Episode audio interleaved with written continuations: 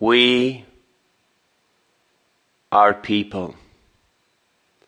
We have to ask the question, Who am I?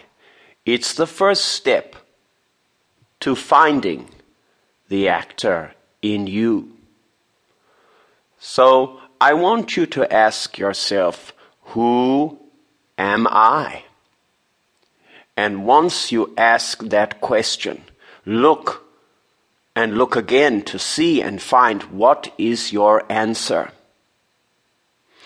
For when you know what the answer is, you are well on your way to finding your actor. My dear people,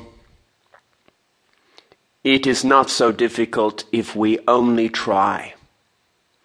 Are you the many characters you play in your life? Are you the many roles you play in your life? Are you the world?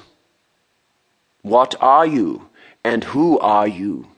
And when you seriously ask these questions and find your answers, not your neighbor's answers, not your friend's answers, but your answers, and not the Hollywood stars' answers, but your very own answers. Then you have found the actor and you are well on your way.